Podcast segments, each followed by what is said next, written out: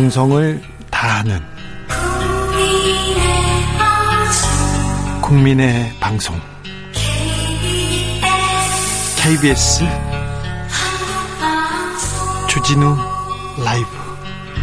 그냥 그렇다고요.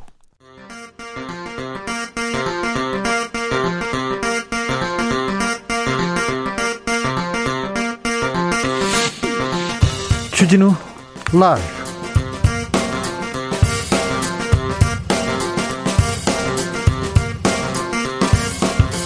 2021년 7월 12일 월요일입니다. 안녕하십니까. 주진우입니다. 이재명, 이낙연, 정세균, 추미애, 박용진, 김두관 더불어민주당 본 경선에 진출할 6명의 후보가 확정됐습니다. 야권의 대선 후보는 난립하고 있습니다. 더 많이 나오고 있습니다. 윤석열 전 총장은 대선 예비 후보를 등록했고요. 최재형 전 감사원장은 국민의힘 입당을 좀 더 검토하겠다고 밝혔습니다. 이런 가운데 이준석 국민의힘 대표 여가부에 이어서 통일부 폐지론도 꺼내들었는데요. 막이 오른 대선 대선 상황 최민희 김용남 전 의원과 분석해 보겠습니다. 코로나 확진자가 연일 천명대를 기록하면서 수도권의 4단계 거리두기가 시작됐습니다. 문재인 대통령은 짧고 굵게 끝내겠다. 조금만 더 참고 견뎌 주시라고 당부했습니다. 재난지원금 논의는 새 국면을 맞았습니다. 민주당은 전 국민에게 지급하라 이렇게 주장하고 있고요. 홍남기 부총리는 재난지원금은 80%까지만이다 이렇게 선을 그었습니다. 기본소득당 용해인 의원이 재난지원금 보편 지급을 넘어서 기본소득으로 가야 된다 이렇게 주장한 바 있는데요. 이 상황 어떻게 보고 계신지 들어보겠습니다. 100억 원대 사기 혐의로 구속된 수산업자, 이 가짜 수산업자로부터 금품을 받은 의혹으로 정식 조사를 받고 있는 경찰, 검찰, 언론인이 모두 7명으로 늘었습니다. 박범, 박범계 법무부 장관은 검사 연루 의혹에 대해서 개인의 일탈인지 아니면 조직 문화인지 진상 조사에서 어, 밝혀보겠다 이렇게 얘기했는데요. 가짜 수산업자발 사건 김은지 기자와 정리해 보겠습니다. 나비처럼 날아 벌처럼 쏜다. 여기는 주진우 라이브입니다. 오늘도 자중자의 겸손하고 진정성 있게 여러분과 함께하고 하겠습니다. 자, 월요일부터 토요일까지 오후 5시 5분에 주진우 라이브 하고 있습니다. 어떻게 듣고 계신지 좀 알려주십시오. 차에서 보통 들으십니까? 퇴근길에 들으시나요? KBS 일라디오 서울 수도권 주파수는 97.3MHz고요. 잘 들리시죠? 어디서 안 들린다 하면 또 알려주십시오. 유튜브로 만나보시는 분들도 좀 있으시죠? 잘 보시, 보이시나요? 그리고 KBS 모바일 앱 콩으로 듣고 계신 분 계신가요? 손 들어주세요. 어, 오늘부터 KBS 일라디오 주진우 라이브를 콩에서도 보이는 라디오로 보고 들으실 수 있게 된답니다. 휴대전화에서 콩 앱 켜시고 KBS 일라디오 채널 화면 하단에 캠코더 마크 누르시면 일라디오 생방송으로 만나보실 수 있다고 합니다. 콩으로도 많이 봐주십시오. 말 나온 김에 주진우 라이브 어디서 어떻게 듣고 계신지 알려주십시오. 본방사수 인증 퀴즈도 오늘 들어갑니다. 햄버거 세트 받아가십시오. 샵 9730 짧은 문자 50원 긴 문자는 100원입니다. 공으로 보내시면 무료입니다. 그럼 주진우 라이브 시작하겠습니다.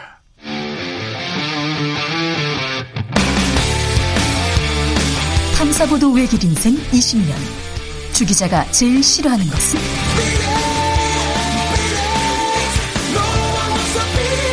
이 세상에서 비리와 부리가 사라지는 그날까지 오늘도 흔들림 없이 주진우 라이브와 함께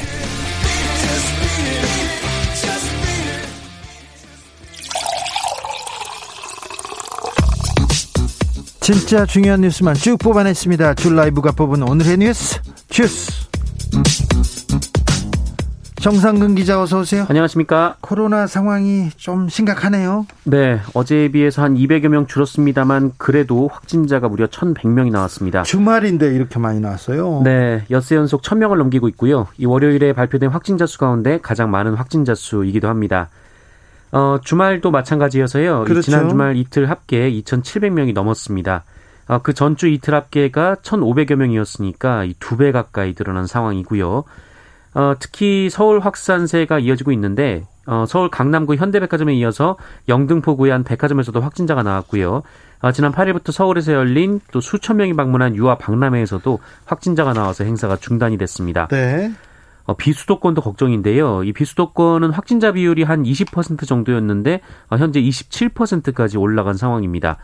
아, 특히 부산의 유흥주 전발 확진자가 누적 150명을 넘겼고요. 예. 이 경남 김해에서도 유흥주 전발 확진자가 나오고 있습니다. 이 충남에서는 그 육군 논산훈련소에서 그리고 제주도에서는 피서객들이 몰리면서 확진자가 쏟아져 나오고 있습니다. 어, 더 걱정인 것은 지금 어디서 감염됐는지 알 수 없는 확진자 비율이 사상 최초로 30%를 넘겼다라고 합니다. 집단 감염 전국적으로 계속되고 있습니다. 어디에서 확진자가 나오는지 지금 30%나 못 찾아낸다고 합니다. 그동안 우리가 K방역이 자랑하던 어디서 어떻게 어, 이 경로를 밝히는 부분이었는데요. 이거 굉장히 아, 심각한 수준입니다. 오늘부터는 수도권에서 사회적 거리두기 4단계 적용됩니다. 네. 오늘부터 2주 동안 낮에는 4명까지 모일 수 있지만 오후 6시 이후에는 2명까지만 모일 수 있습니다. 어, 직계 가족도 예외는 없고요. 식당과 카페, 학원 등은 오후 10시까지만 운영되고요. 이 클럽, 나이트클럽, 뭐 헌팅 포차 등 유흥시설, 어, 그리고 홀덤펍 같은 감염 위험이 큰 시설들은 집합이 금지됩니다. 예. 어, 종교시설은 비대면 예배만 허용되고요. 스포츠 경기는 무관중으로 또 결혼식이나 장례식은 친족에 한해서만 49명까지만 참석이 허용됩니다. 네.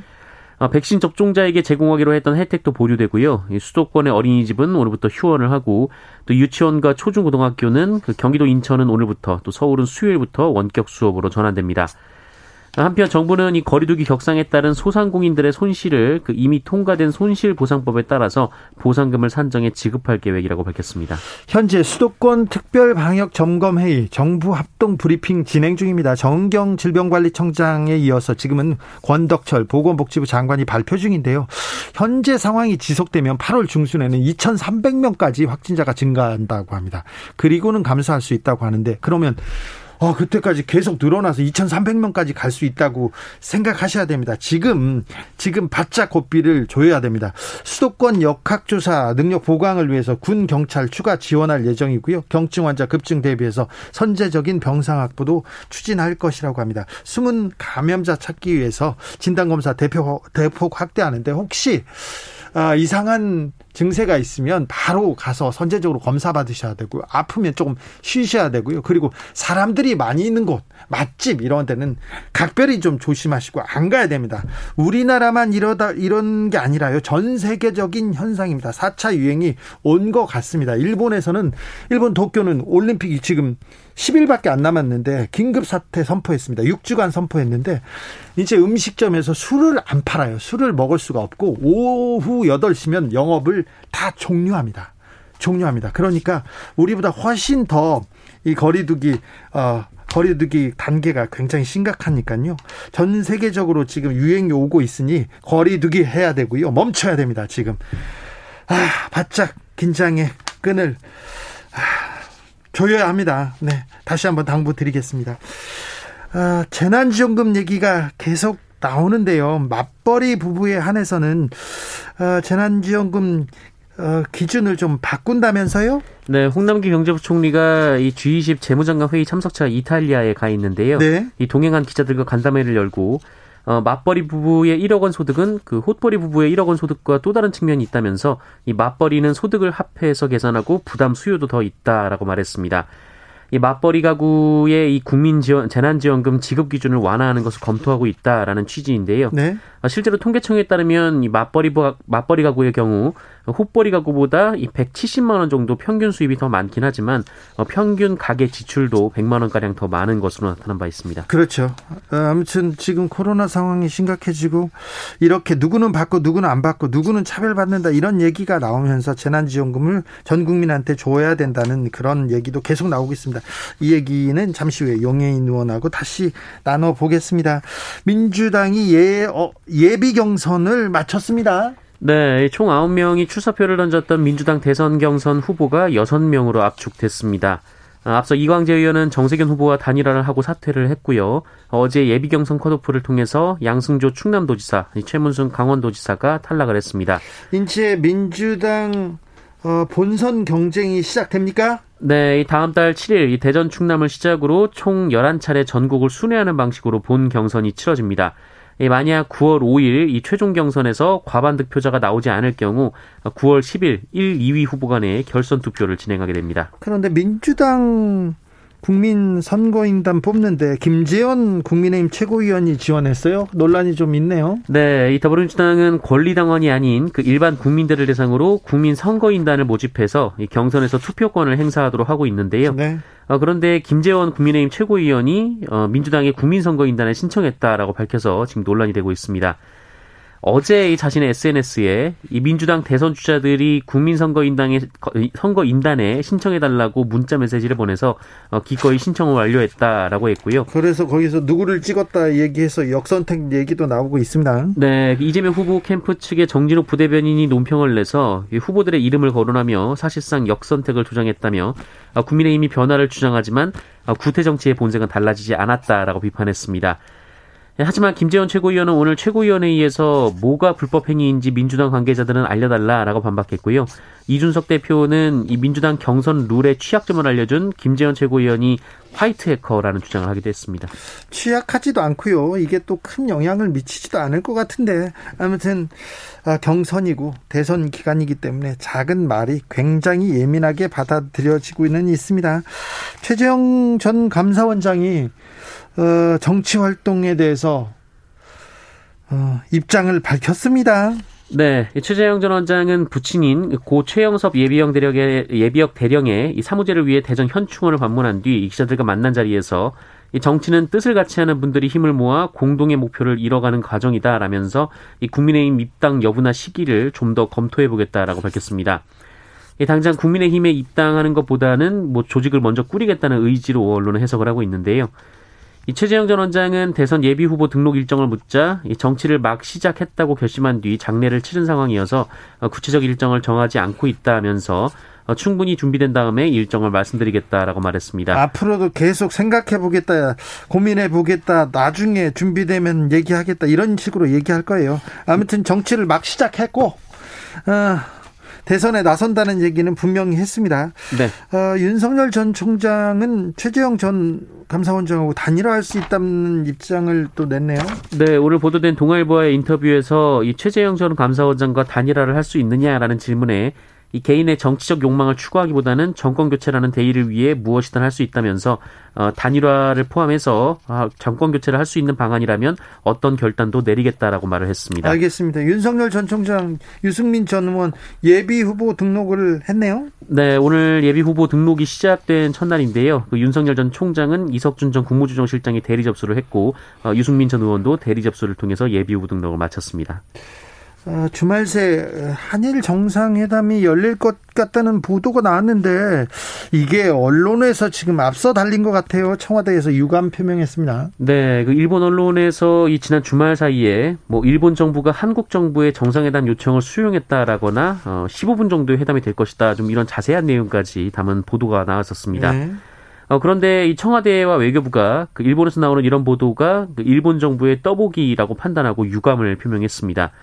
아, 일본 정부가 이 일본 내 여론을 떠보고 회담이 회담이 무산될 경우 그 책임을 우리 측에 떠넘기려는 아, 일종의 언론 플레이라는 주장인데요.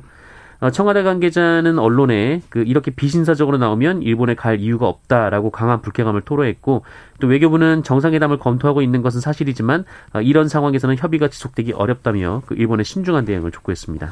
좀 치사해요. 네.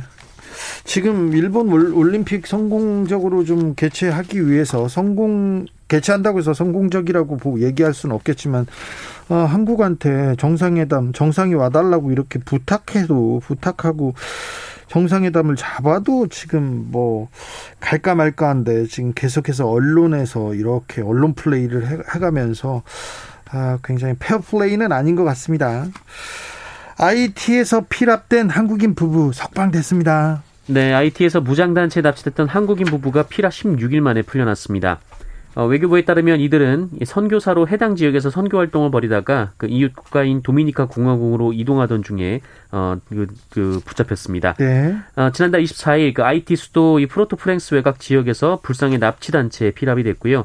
어, 현재 이들의 건강은 대체로 양호한 상태라고 하고 어, 제 IT를 떠나서 이 삼국을 경유해 귀국할 예정이라고 합니다.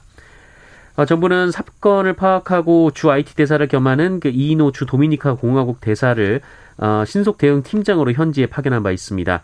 아, 그리고 최종건 외교부 1차관이 이 현지 외교장관과 통화해서 사건을 위한 그 사건 해결을 위한 이 관심과 협조를 요청한 바 있습니다. 네.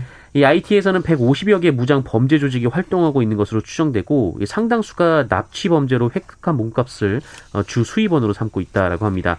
아, 이에 정부는 올해 2월과 4월 이 선교 단체의 여행 자제 및 파견 인력 철수를 권고한 바 있습니다. 굉장히 위험한 지역이니까 IT를 이렇게 여행하겠다 이렇게 계획하신 분들은 각별히 조심하셔야 됩니다. 여행은 자제해 달라는 어, 권고가 내려진 바 있습니다. 아, 서울대의 청소 노동자 사망 사건 관련해서 더 좀 비난을 받고 있는 것은 서울대 교수들의 안이한 대응입니다.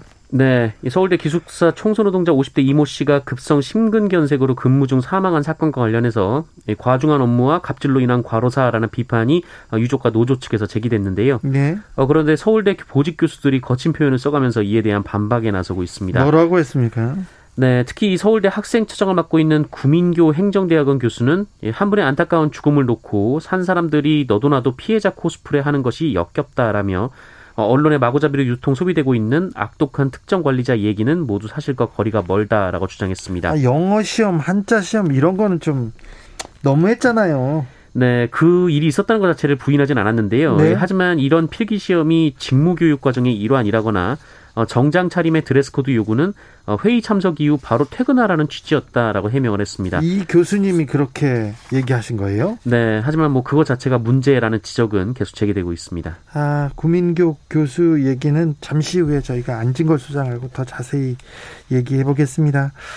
생후 20개월 된 아기의 시신을 유기한 친모가 있었습니다. 구속됐습니다. 네, 어, 대전지법은 어제 이 사체유기 혐의, 사체유기 혐의로 그 20대 A 씨에 대해 청구된 구속영장을 이 도주와 증거인멸 등 우려가 있다며 발부했습니다.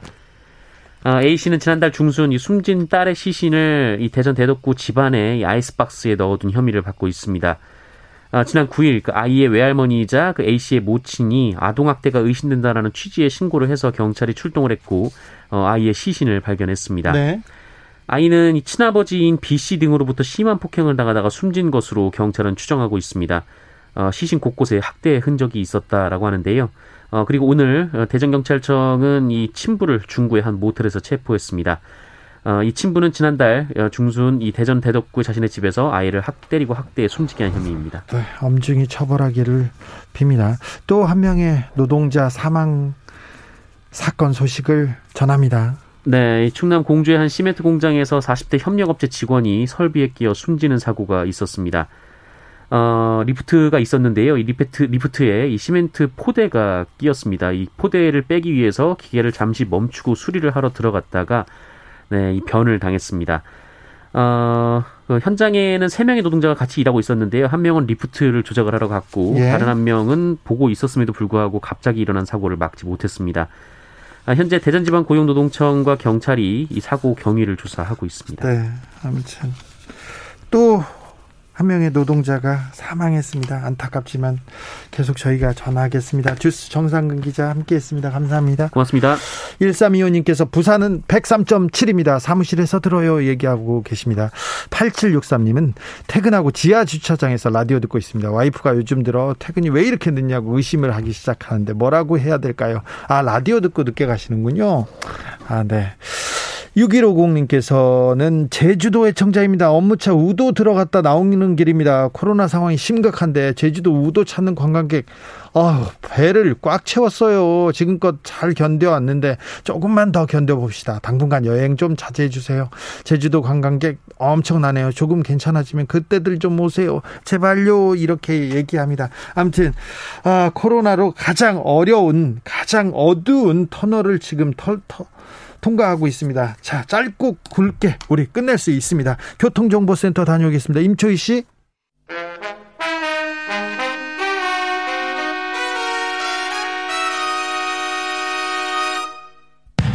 주진우 라이브 본방 사수 인증 퀴즈 객관식입니다. 문제를 잘 듣고 보기 번호와 정답을 정확히 적어 보내주세요. 오늘의 문제 KBS 라디오의 모바일 어플 이름은 무엇일까요? 보기 1번 보리 2번 콩 3번 녹두 다시 한번 들려드릴게요. 보기 1번 보리 2번 콩 3번 녹두 샵9730 짧은 문자 50원 긴 문자는 100원입니다. 지금부터 정답자 선착순 20명께 햄버거 세트 모바일 쿠폰 드리겠습니다. 주진우 라이브 본방 사수 인증 퀴즈. 내일 또 만나요.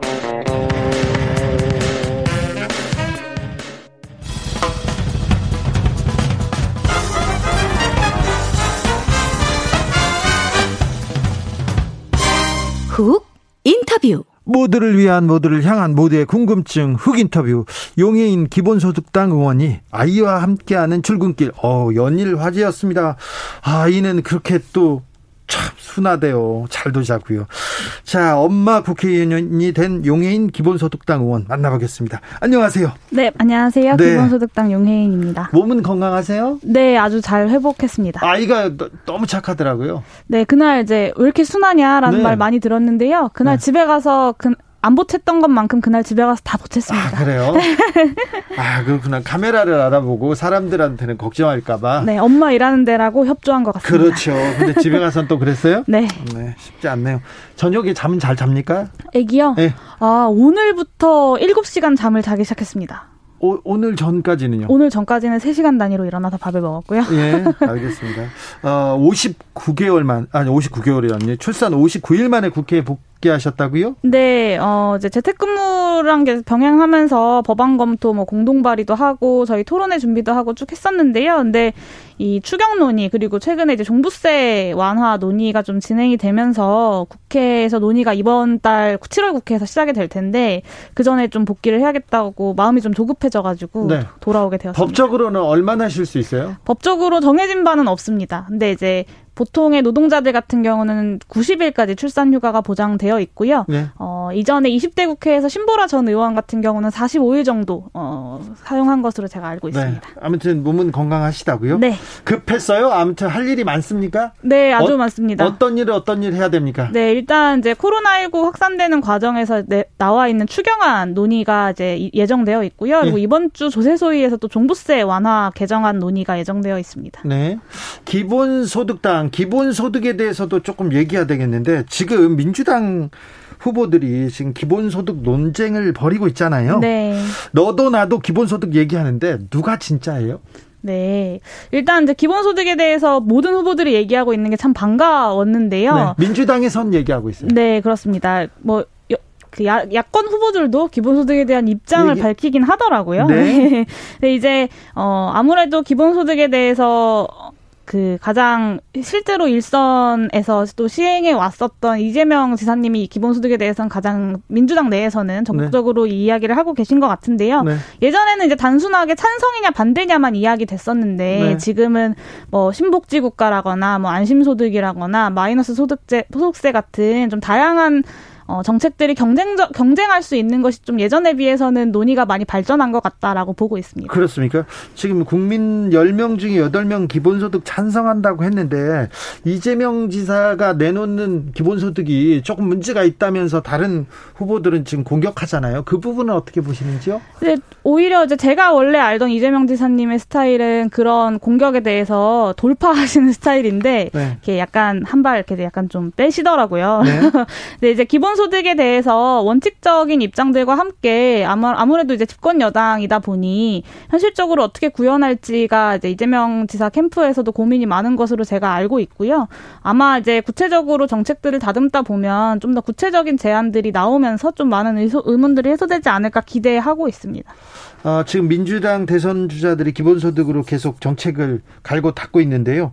아, 이 어떤 부분이 좀 부족하고 어떤 부분을 더 해야 된다. 기본소득당도 준비하고 있는 게 있습니까? 네, 기본소득당에서도 이제 이번 대선 준비를 시작하고 있는데요. 사실 이제 기본소득이 어, 필요하다라는 것에는 아까 말씀하신 것처럼 80%의 국민들이 지지를 보내는 것으로 좀 어, 공감대가 형성되고 있는 것 같습니다. 그래서 이제는 어떤 기본소득을 어떻게 재원을 마련해서 얼마부터 언제 시작할 것인지를 좀 결정하는 대선이 되어야 되지 않을까라는 생각을 하고 있고요. 예. 그런 취지에서 어, 기본소득당에서는 제가 대표 발의한 기본소득 공론화 법안이 현재 국회에 발의가 되어 있습니다. 네. 재난지원금은 80% 선별해서 준다는 정부 논리에 대해서 조금 궁색하다고 지적하셨어요? 네. 이제 김부겸 총리께서 이제 시정연설을 국회에서 하시면서 작은 차이로 지원을 받지 못하는 분들의 음. 몫을 조금 더 형편이 어려운 이웃들에게 두텁게 얹어 드리는 것이 대한민국 공동체가 선택해야 할 길이다라고 말씀을 하셨는데요. 근데 이 연설을 듣고 국민 여러분들께서 우리 사회가 통합성과 연대성이 높아졌다라고 느끼기 좀 어려울 것 같습니다. 특히나 정부 여당이 최근에 종, 종합부동산세 이제 개정을 이야기하면서 부동산 감세를 추진하고 있는데요. 이 부동산 값이 폭등해서 국민들이 분노하고 있는 와중에 부동산 부자들의 세금을 깎아주겠다라고 이야기하면 서 동시에 이제 어 동, 재난지원금 80%로 선별하겠다라는 이야기로 우리 사회의 연대를 이야기하는 것이 과연 얼마나 설득력이 있을까 싶습니다. 아 그래요? 그렇습니까? 기본소득도 그렇고 재난지원금 문제도 좀 갈 길이 좀 머네요. 다른 이야기 좀 여쭤볼게요.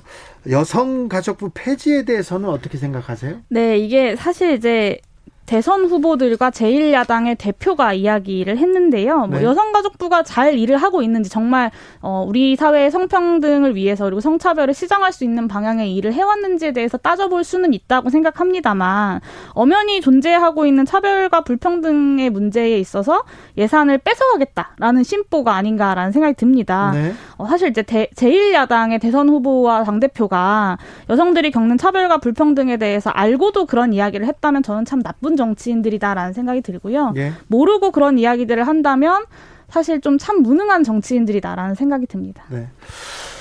결혼 전 배우자의 문제에 대해서 이렇게 검증하는 거 있지 않습니까? 요새 계속 나오는데 한 후보에 대해서 이 부분은 어떻게 이, 이, 이 논쟁에 대해서는 어떻게 보고 계세요? 음, 결혼 전 의 문제에 대해서 책임을 묻기 책임을 이제 후보에게 묻긴 참 어렵겠으나 사실 이제 대통령이 된다는 것은 대한민국 전체를 이제 이끌어갈 리더십을 구성하는 것인데 어, 과연 대통령이 된 이후에 도덕적으로 이 대통령 일가가 어 도덕적이고 뭐 문제 없이 혹은 위법하지 않게 어, 사, 이렇게 일을 할 수 있을지에 대해서 검증하는 것은 저는 필요하다고 생각하고요. 그것이 국민 눈높이에도 맞는 방법이라고 생각합니다. 그렇습니까?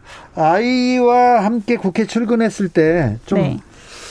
아, 뭔 좀, 이거는 좀 불편해. 이거는 좀 바꿨으면 좋겠어. 이렇게 음. 생각한 적이 있었어요? 사실 국회는 그래도 그나마 유모차가 다닐 수 있는 이제 등, 그 경사로라거나 이런 게 좀 잘 되어 있는 편이긴 한데요. 네. 뭐 수유실도 구비되어 있기는 합니다. 근데 실제로 수유실을 사용할 수 있을 만큼 좀 편리하게 구성되어 있진 못하고요. 어, 이것이 이제 그나마 좀 대한민국에서 잘 준비되어 있는 곳이라는 점이 좀 굉장히 안타까웠고요. 개인적으로는 이제 아이와 함께 움직이는 게 두 배의 에너지와 두 배의 시간이 든다라는 점을 좀 체험할 체감할 수 있었던 시간이었습니다. 그리고는 그 이후에도 계속 같이 출근하고 있습니까? 아니요, 그렇지는 않고요. 이 제가 이제 아이와 함께 출근하겠다는 것이 매일 국회에 아이를 데려오겠다라는 취지는 아니었습니다. 근데 네. 코로나19 때도 많은 분들 마찬가지일 텐데 갑자기 아이를 본인이 돌봐야만 하는 경우가 생기잖아요. 네. 예를 들면 아이가 학교에서 확진자가 발생해서 갑자기 하교를 해야 된다거나 네. 어린이집이 문을 닫는다거나 이런 어쩔 수 없는 경우에 아이를 돌보면서도 일을 할 수도 있도록 해야 된다라는 취지의 어, 내용이었고요. 그래서 앞으로 이제 제가 어쩔 수 없이 남편도 사정이 안 되고 저희 친정 어머니도 사정이 안 될 때 제가 아이를 돌봐야만 할 때는 아이와 함께 출근하게 될 것 같습니다. 지금은 그러면 아, 남편이 지금 아이를 보고 있습니까? 네, 오늘은 남편이 아이를 보고 있고요. 네. 어, 이제 오늘 이제 기저귀 파티를 하고 있다고 소식이 전해져 왔습니다. 지금요? 네. 보통 때는 지금 그 남편이 지금 육아를 합니까? 네, 지금 남편이 육아휴직을 하고 아이를 돌보고 있습니다. 몇 살 때 지금 그러면 국회 어린이집에 보냅니까? 국회 어린이집에 제가 알기로는 뭐 영세반도 있는 것으로 알고 있는데요. 근데 9월이 되어야 신청을 할 수 있다고 합니다. 그래서 네. 저는 아직 신청을 할 수도 없어서 태어나서 네. 태어난 이후에만 신청을 할 수 있거든요. 네. 그래서 대기하고 있는 중입니다. 그래요? 아, 대기해야 됩니까? 네, 그렇습니다. 기획 기획 키읔님께서 용해인 의원 애기 엄마는 여기 있는데 애기는 지금 누구랑 있어요? 걱정이에요. 지금 남편하고 기저귀 파티하고 있답니다. 그런데 아, 아이는 엄마가 키워야지. 엄마가 필요해. 이렇게 생각하시는 분들이 아직도 있어요. 아직도 있습니다. 좀 그분들한테 한마디 해주세요. 네, 아이에게는 돌봐줄 수 있는 사람이 필요하죠. 아이는 혼자서 할 수 없는 일들이 많기 때문에 돌봐줄 수 있는 사람이 필요한데요. 그것이 어 엄마 아빠 둘 다이면 가장 좋을 것이고 그리고 가능하다면 어, 주 양육자가 있는 것이 필요하다고 생각하는데요. 그것이 엄마가 될 수도 있고 아빠가 될 수도 있다고 생각합니다. 제가 저희 남편 하는 거 보니까요. 저보다 잘 하더라고요. 아, 그래요? 네, 저도 초보고 남편도 초보인데 남편이 저보다 좀 더 꼼꼼하기도 하고 힘도 더, 세고. 네, 힘도 세고 잘 하더라고요. 그럼 좀 맡겨요. 네, 그래서 꼭 엄마의 필요는 없다라는 생각을 하고 있습니다. 아, 참 아이하고 이렇게 같이 일을 하면서 동반 동반해서 출근을 하면서 몇 가지 생각을 하고 고민했던 걸 아이 동반법이라는 법안을 만드셨어요? 네. 이, 이 법안은 어떤 법안이죠? 네, 아주 간단한 법안인데요. 현재 국회에 어, 아이를 돌보면서 의정 그 본회의에 참석할 수가 없게 되어 있습니다. 네. 그래서 수유가 필요한 만 24세 만 24개월 이하의 영아들의 경우에 어, 필요한 경우 엄마 아빠와 함께 국회 본회의장에 출입할 수 있도록 하는 내용입니다. 네. 어, 기본소득당은 뭐 지금 그, 기본소득당의 가장 큰 현안은 뭡니까? 네, 기본소득당의 가장 큰 현안은 지금은 이제 어, 재난지원금 보편 지급 네. 문제를 어, 어떻게 풀어갈 것이냐가 이번 7월 국회에서는 가장 중요한 현안이고요. 네. 여기와 동시에 어, 종합부동산세를 어, 형해화시키는 시도에 대해서 어, 그 종부세 후퇴를 막아내고 이제 토지 보유세 도입과 토지 기본소득 기본소득 토지세 도입을 어, 해내는 것이 사실 저희가 지금 바, 법안을 좀 준비하고 있습니다. 네. 그게 지금의 가장 큰 현안이라고 말씀드릴 수 있을 것 같습니다. 기본소득당은 대선을 어떻게 치를, 치를 예정입니까? 네, 일단은 저희가 굉장히 젊은 정당이기 때문에요. 이제 대통령 출마는 40세 이상만 가능하잖아요. 네. 그래서 후보 발굴을 하는 것이 가장 첫 번째 아, 그렇군요. 과제입니다. 40대 40세 이하가 거의 대부분이죠. 40대 이하가 거의 대부분이고 평균 나이 24세이기 때문에요. 제가 좀 당에선 나이가 많은 편이거든요. 네. 아, 그래요? 네. 그리 그러면 그이 대선을 어떻게 치를 겁니까? 많이 기본소득당의 공약이나 공약이나 생각하고 비슷한 후보가 있습니까? 그래서 기본소득당하고 같이 논의하는 사람들도 있습니까? 네, 일단은 기본소득 당도 정당이기 때문에요. 기본소득 당의 선거를 준비하는 것이 1차의 과제이고요. 그 네. 이후에 어, 정말로 기본소득의 실현이 가능한 후보들이 서로가 함께 경쟁해서 뭔가를 합의할 수 있다면 열어놓고 논의할 수 있겠으나 아직은 저희는 이제 후보 발굴 단계에 있기 때문에 지금 이야기하기는 좀 이른 것 같습니다. 네. 어, 국민의힘 야당 측에서 생각하는 기본소득은 어떻습니까? 그 저희는 이제 국민의힘이 이야기하는 기본소득을 유사품이라고 하는데요. 기본소득의 유사품과 자매품들이 있는데 네. 국민의힘이 이야기하는 기본소득은 유사품이다라고 해서 기본소득이 아닌 것에 기본소득이라는 딱지만 붙여서 좀 팔- 판매하고 있는 거 아니냐라고 좀 보고 있습니다. 구체적으로 어떤 면요? 예를 들면 이제 윤희숙 의원이 이제 작년에 이제 이야기했던 기본 그 국민의힘형 기본소득 같은 경우는 사실은 이제 전 국민에게 조건 없이 어 저- 조건 없이 주어진다는 것이 기본소득의 가장 큰 특징인데요. 기본소득의 기준선을 두고 있습니다. 그래서 이것은 기본소득이라고 볼 수 없다라고 보는 것이죠. 네. 김동관님께서 본 회장을 수의실로 쓰세요 얘기합니다. 0675님께서는 국회가 아기가 가면 안 됩니다. 어른 싸우는 모습에 교육에 좋지 않아요. 아기 놀래요. 그러면 밤에 잠 안 자요 얘기합니다. 국회 와가지고 스트레스 받아서 밤에 잠을 안 잤는지 모르겠습니다. 자 마지막으로 용해인 의원 앞으로의 계획 다시 한번 말씀드리 말씀해 네, 주십시오. 일단 국회에 돌아와서 할 일이 참 많아서 네. 이렇게 오히려 에너지가 막 샘솟고 있습니다. 이렇게 약간 투지가 막 샘솟고 있고요. 투신 항상 있었잖아. 네, 이번 7월 국회가 진짜 중요한 국회일 텐데요. 네. 전국민 재난지원금 그리고 어, 종부세 후퇴 막아내는 것뿐만 아니라 앞, 앞으로 대선까지 기본소득 실현의 로드맵들을 좀 잘 마련해 나가고 기본소득 대선을 위해서 기본소득 후보를 좀 잘 발굴해 나가는 것이 어, 앞으로 저의 올해 연말까지의 기획이자 계획이다라고 말씀드릴 수 있을 것 같고요. 기본소득 당이 작지만 국회에서 어떤 역할을 하는지 좀 지켜봐 주시면 좋을 것 같습니다. 알겠습니다. 아이도 잘 키우시고요. 네, 아주 예쁘게 잘 크고 있습니다. 건강하시고요. 네, 지금까지 용해인 기본소득당 의원이었습니다. 네, 감사합니다.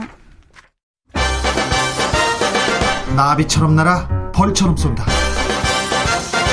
주진우 라이브.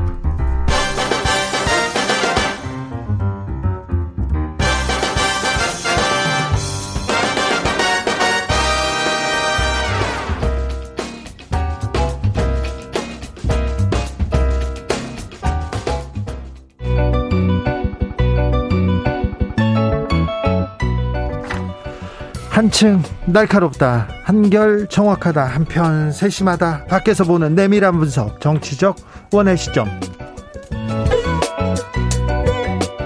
오늘의 정치권 상황 원외에서 더 정확하게 분석해 드립니다. 최민희 전 더불어민주당 의원 어서 오세요. 안녕하세요. 불굴의 희망 최민희입니다. 그리고 김용남 전 자유한국당 의원 어서 오세요. 네, 안녕하세요. 김용남입니다. 김용남 의원님 잘 계셨습니까? 예, 뭐 그럭저럭. 네, 주말은 어떻게 보내세요? 주말에 요새 주로 집에 있는데요. 아, 어디 갈 데도 없고 해서. 최민희 네. 의원님은요? 저 주말에 방송 있고요. 네. 그리고 일요일은 어머님이 계셔서 구순이시거든요. 아, 네. 네, 어머님과 같이 지냅니다.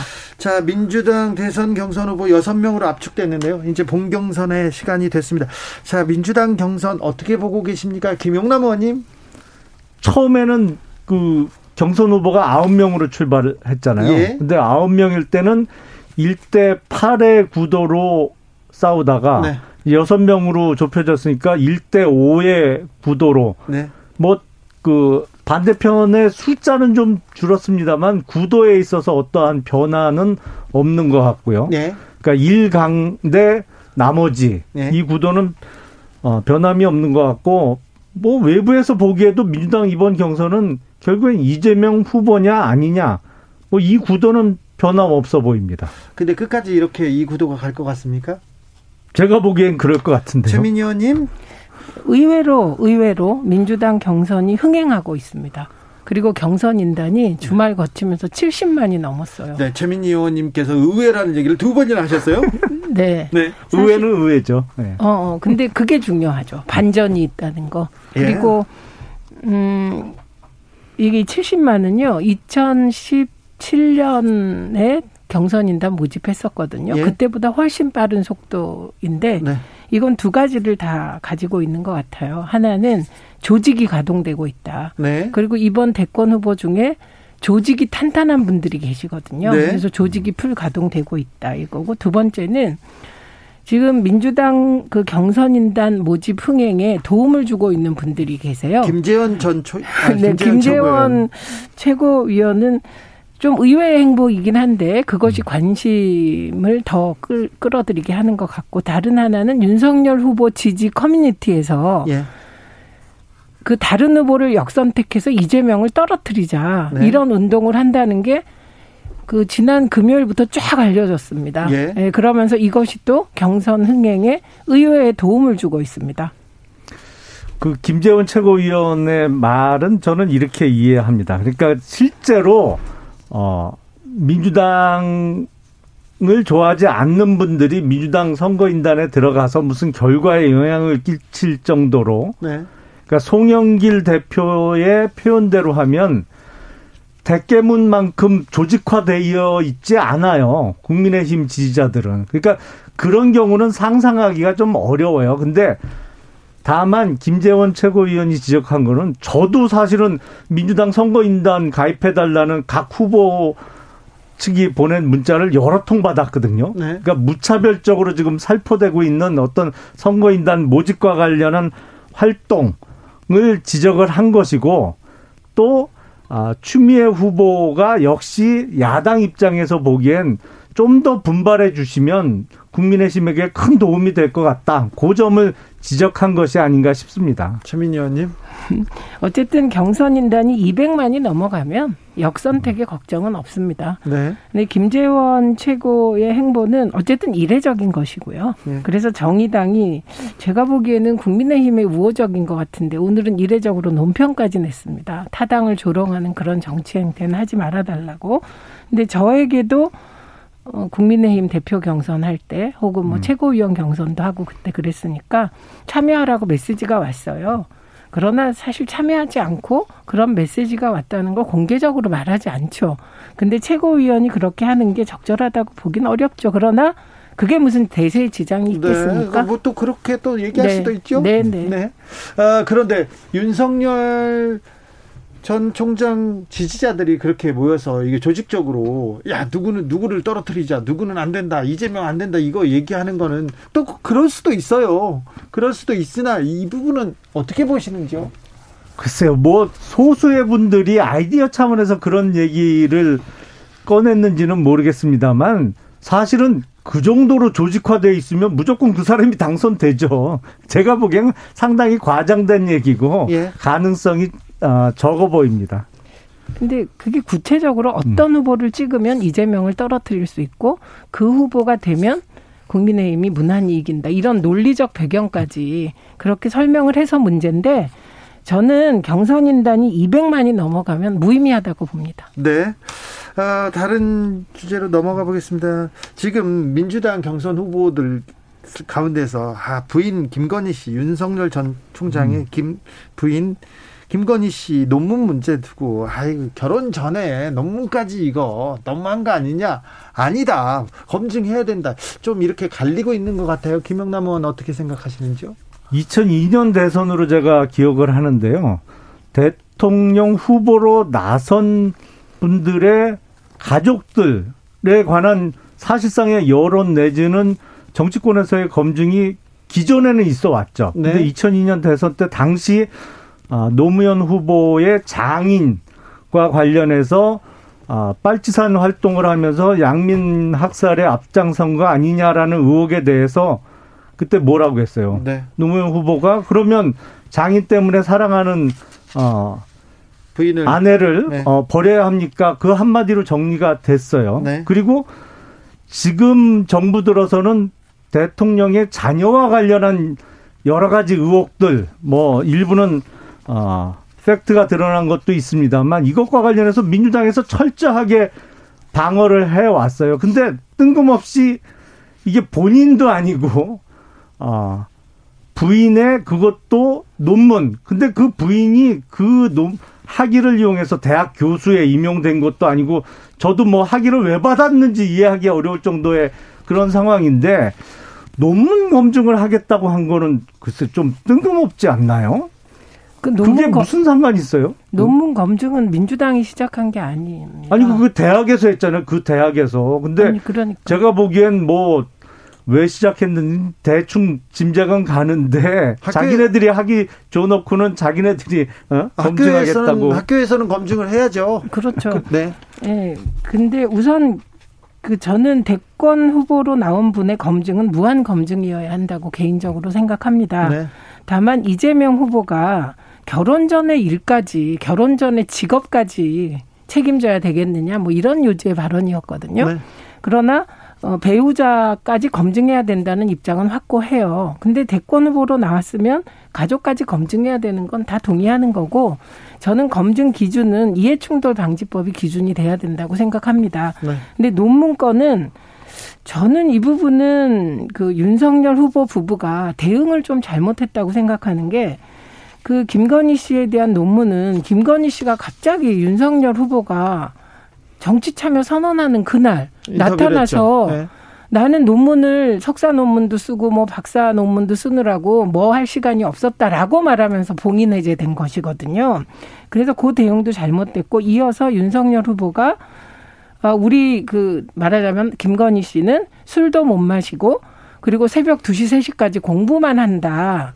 이런 발언을 하니까 이게 현안이 돼버린 겁니다. 그래서 그런데 그 논문에 결정적으로 그분이 쓴 것 중에 하나에 회원 유지를 멤버 유지라고 영어로 번역해가지고 이것이 반응을 폭발적으로 이끌어내고 있는 것이라 언론이 혹은 뭐 지지자들이 검증하는 거를 누구도 막을 수가 없죠. 네. 예, 그러나 저는 이재명 후보가 얘기한 부분 결혼 전 직업까지 그 책임질 수 있겠느냐 이 취지는 동의합니다. 대통령 후보가 되려고 하는 사람들의 가족들에 대한 검증을 왜 하겠어요? 왜냐하면 혹시라도 그 사람이 대통령이 실제로 됐을 때 가족들이 어떠한 권력을 어, 남용하는데 개입한다든지 아니면 어떤 이권 개입이 이루어질까봐 검증을 하는 거예요. 근데 제가 이 말씀을 왜 드리냐면 소위 논문 검증은 약간 뜬금없다 이 얘기죠. 이게 어떤 권력을 이용한 어떤 이권 개입하고도 거리가 너무 멀고 만약에 학위 심사 과정에서 문제가 있었다면 그 논문을 통과시킨 지도 교수나 아니면 그 논문 심사에 참여한 분들의 문제가 있을 수는 있겠죠. 근데 이거는 좀 꼬투리 잡기로 보여요. 아무리 봐도. 꼬투리 잡기로 보인다. 3008님께서 그런데 윤 총장 검증은 조국 전 장관과 형평을 맞춰야 한다고 봅니다. 요게 또 변수입니다.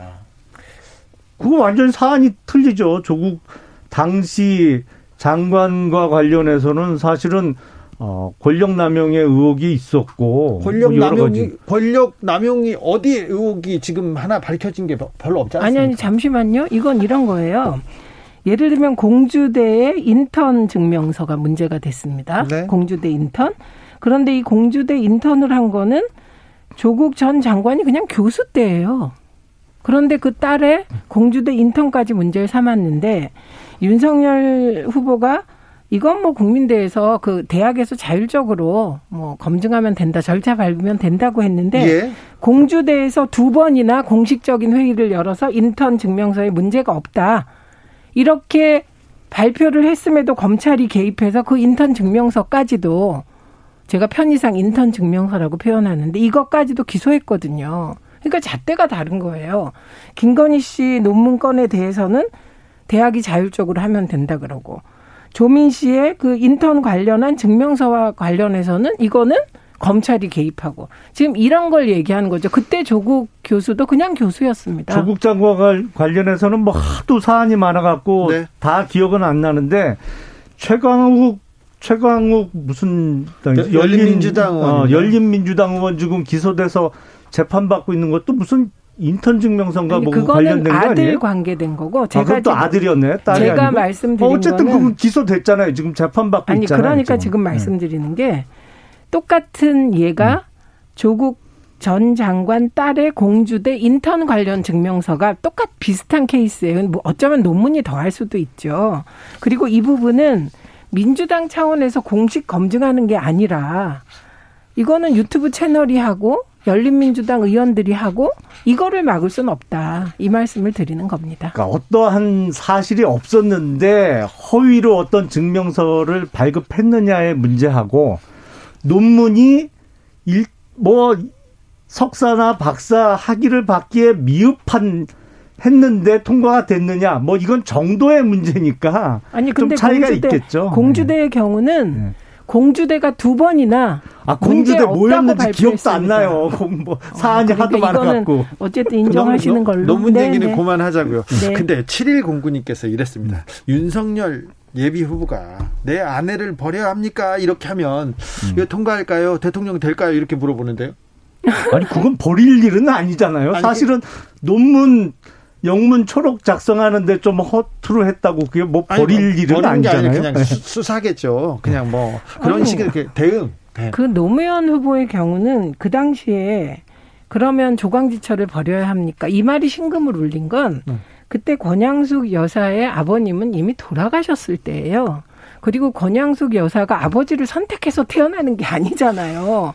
그래서 그게 절절하게 가슴을 울렸는데 예를 들면 김건희 씨나 최은순 씨가 지금 가지고 있는 혐의는 논문뿐만 아니라 주가 조작이라든가 네. 사기 행위에 대한 불법 혐의를 받고 있는 거니까 이거는 감성에 호소하실 필요가 없어요. 이 부분은 검증을 받아야 된다고. 네, 이거는 법적 판단을 그냥 받으면 돼요. 김영남 의원님. 네. 뭐그 부분이야 받아야겠죠. 그렇죠. 네. 어, 그거야 정말 어떤 범죄 특히 결혼 이후에 벌어졌던 일에 대해서는 검증 받아야겠죠. 특별히 그럼, 뭐 그러면 김건희 씨와 도이치모터스의 거래 의혹, 주가 조작 의혹 이 부분은 명확하게 좀 밝혀져야 되겠네요. 그럼요. 장모 관련된 부분도 그렇고요. 법적 결혼 혐의는 이후에 불법 혐의는 아니 그거는 뭐 네. 밝혀져야겠죠. 당연히 검증 받아야죠. 근데 네. 그것도 저는 그 되게 복잡하던데요, 그거. 복잡하죠. 네. 그 복잡. 복잡한 게 네.